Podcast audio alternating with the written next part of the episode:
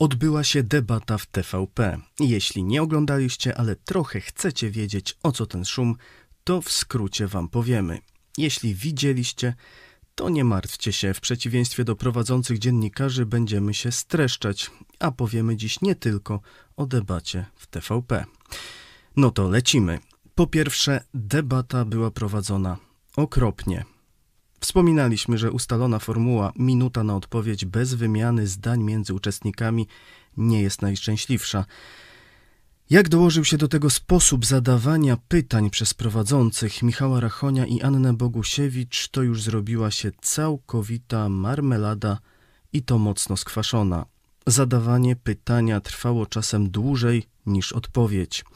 Właściwie trudno to nazwać pytaniami. Miało to postać raczej krótkich referatów o wyższości pomysłów rządu PiS nad pomysłami rządu PO, mniej lub bardziej realnymi. Michał Rachoń chyba przypomniał sobie, jak był rzecznikiem PiS w Sopocie, tylko gdzieś mu zaginął uśmiech z tamtych czasów.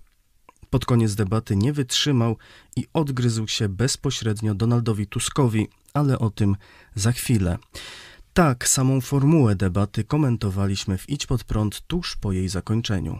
Zobaczyliśmy to, co za wiele miliardów złotych telewizja publiczna, partyjna dała narodowi. Ja czułem się, jak mi ktoś napluł w twarz. To jest po prostu jakiś ochłap, pseudodebata, bo nazwanie tego debatą, na podstawie której Polacy mieliby wyrobić sobie zdanie, jaki jest pogląd których e, partii na to, co zrobić w Polsce, chyba nikt takiej tezy nie postawi. To, co powiedział Donald Tusk, że te pytania były dużo dłuższe niż odpowiedzi. Oczywiście wszystkie pytania były z tezą. Kpina, nie debata. Uważam, że debata to była porażka. Zresztą nic innego się nie spodziewałem ani po TVP, ani po zaproszonych gościach. Istotą takiej debaty powinno być też starcie między tymi kandydatami, żeby oni sami, a nie jakiś przydupas partyjny y, im y, dyktował pytanie. Widzieliśmy, jak upadł ten wielki człowiek, wielki, bo dwa metry ma, y, czyli Rachoń. Dzisiaj to on już nie ma żadnego autorytetu, jeśli chodzi o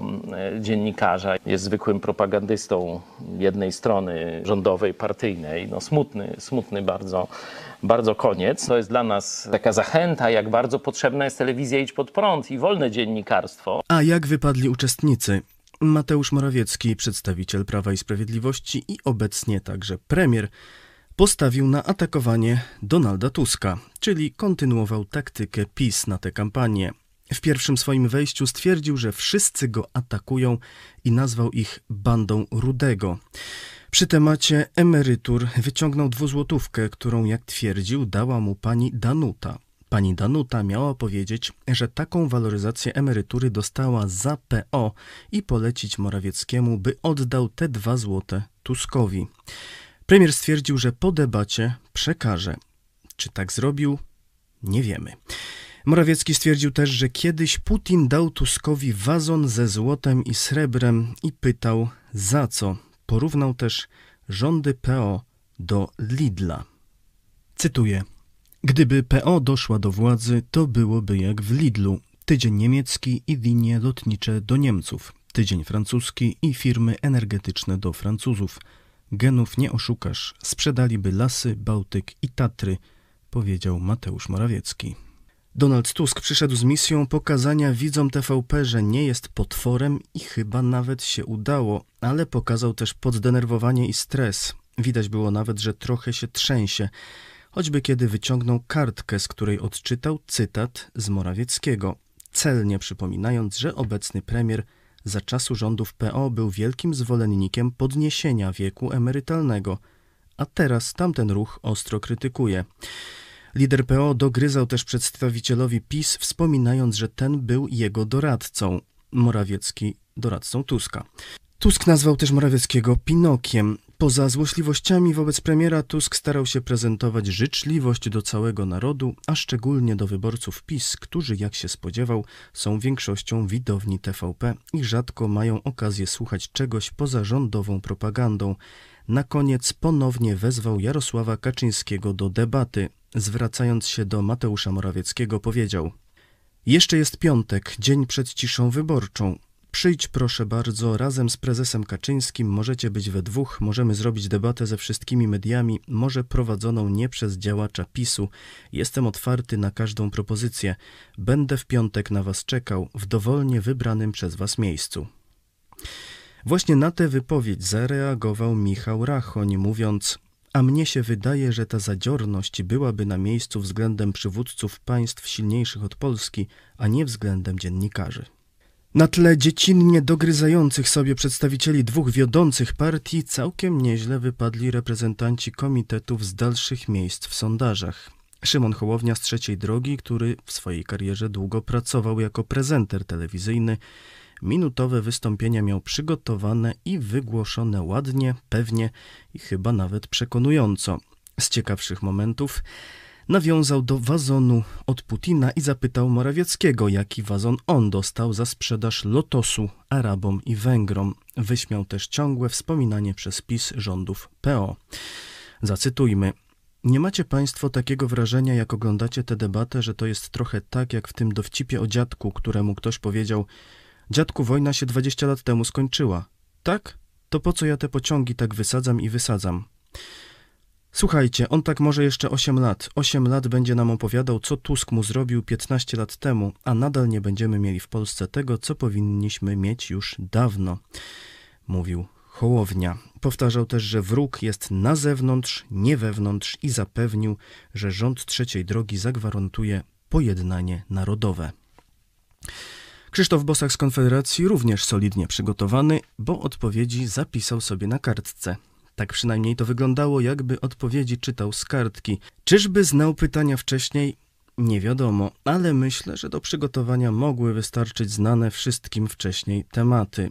Oczywiście, jak to Konfederacja zapowiadał zniesienie socjalu, ale tylko dla Ukraińców. Stwierdził też, że trzeba używać siły, by zawracać imigrantów z Afryki. Ponadto obiecał obniżenie podatków, dobrowolny ZUS dla przedsiębiorców, ochronę gotówki i to konstytucyjnym zakończeniu byli mile zaskoczeni. Reprezentantka prezentowała swoje zdanie sprawnie, stanowczo i sympatycznie. A Morawieckiego porównała do dwuletniego dziecka w piaskownicy, któremu ktoś chce wyrwać łopatkę.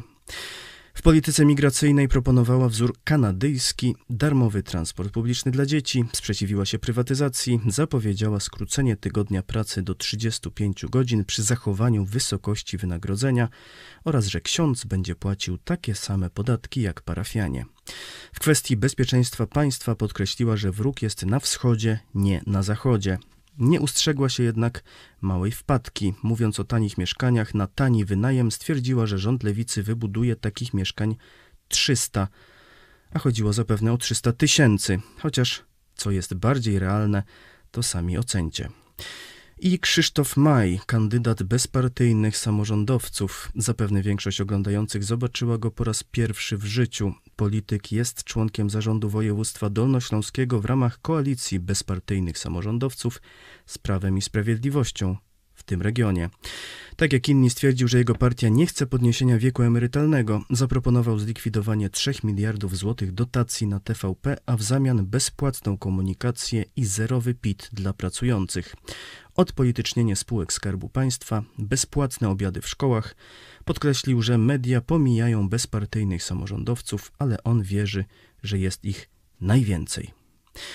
Czy ta debata mogła zmienić czyjeś wybory polityczne? Nad tym zastanawialiśmy się w telewizji Idź pod prąd tuż po jej zakończeniu. Ci, co zobaczyli Tuska, to widzieli go przez te 7 minut. Tego tak zwanego twardego elektoratu, moja opinia jest taka, że to nic nie zmieni, że on dalej jest, bo 7 minut na ileś tam lat to jest za mało, żeby żeby ludzie coś zmienili. Ta debata nie była godna urzędu, o który oni się starają. Nie widzę w nich nic więcej, jak tylko to, że chcą się dopchać do koryta, chcą jakieś tam swoje cele osiągnąć i nie widzę, żeby oni kochali Polskę i chcieli dla Polaków naprawdę coś fajnego zrobić. Tego mi bardzo brakuje. Temat kościelny, nie? który szczególnie nas interesuje, też się pojawił. Najpierw chyba Morawiecki powiedział, że tu tak źli ludzie będą, e, co znieważają pamięć Jana Pawła II, a potem niezrażona niczym pani Schering-Wielgus przywaliła e, o tym proboszczu i księdzu, żeby płacił takie same podatki jak parafianie. Także na plus, że ten wątek kościelny został e, poruszony. Oczywiście każda z partii ogłosiła, że to jej przedstawiciel debatę wygrał. Szanowni Państwo, nie miejcie wątpliwości, Tusk będzie kłamał, manipulował. Dzisiaj to też zresztą było widać podczas, podczas tej debaty, ale chyba smutny z niej wyszedł, co? Przegrał! Przegrał! Uważajcie na jego manipulację, na tą koordynację mediów III Rzeczypospolitej. To jest coś niebywałego. Oni są wściekli, bo widzą, że złapaliśmy wiatr w żagle. Widzą, że mamy supermoc, że mamy ogromną szansę na samodzielne zwycięstwo. Wszyscy mamy dosyć tej ponurej atmosfery w polskiej polityce. Ja bardzo chciałbym, niezależnie od tego, jak y, irytujący bywają nasi oponenci, jakie zagrywki nie fair będą nas jeszcze czekały, żebyśmy pamiętali i żebyśmy głęboko w naszych sercach trzymali to zobowiązanie, że wygramy te wybory nie tylko po to, żeby rozliczyć zło, nie tylko po to, żeby naprawić później ludzkie krzywdy, ale żeby także później pojednanie stało się faktem. Pamiętajcie, przeciwnik to jest pisowska władza. To są te pisowskie niby elity, które rozkradają Polskę.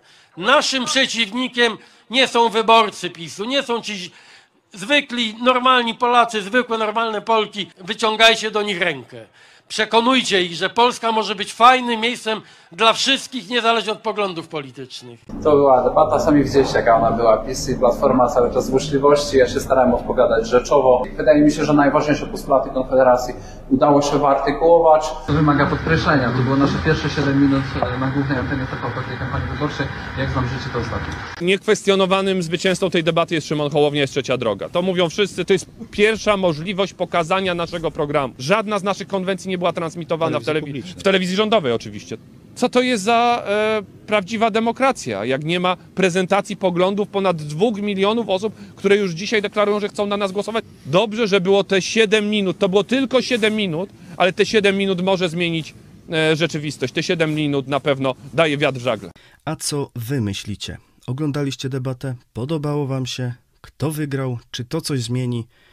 Piszcie w komentarzach. Ale nie tylko debata w TVP się wczoraj w polskiej polityce wydarzyła. Jarosław Kaczyński miał ważne spotkanie w Przysusze, którego nie chciał dla debaty poświęcić.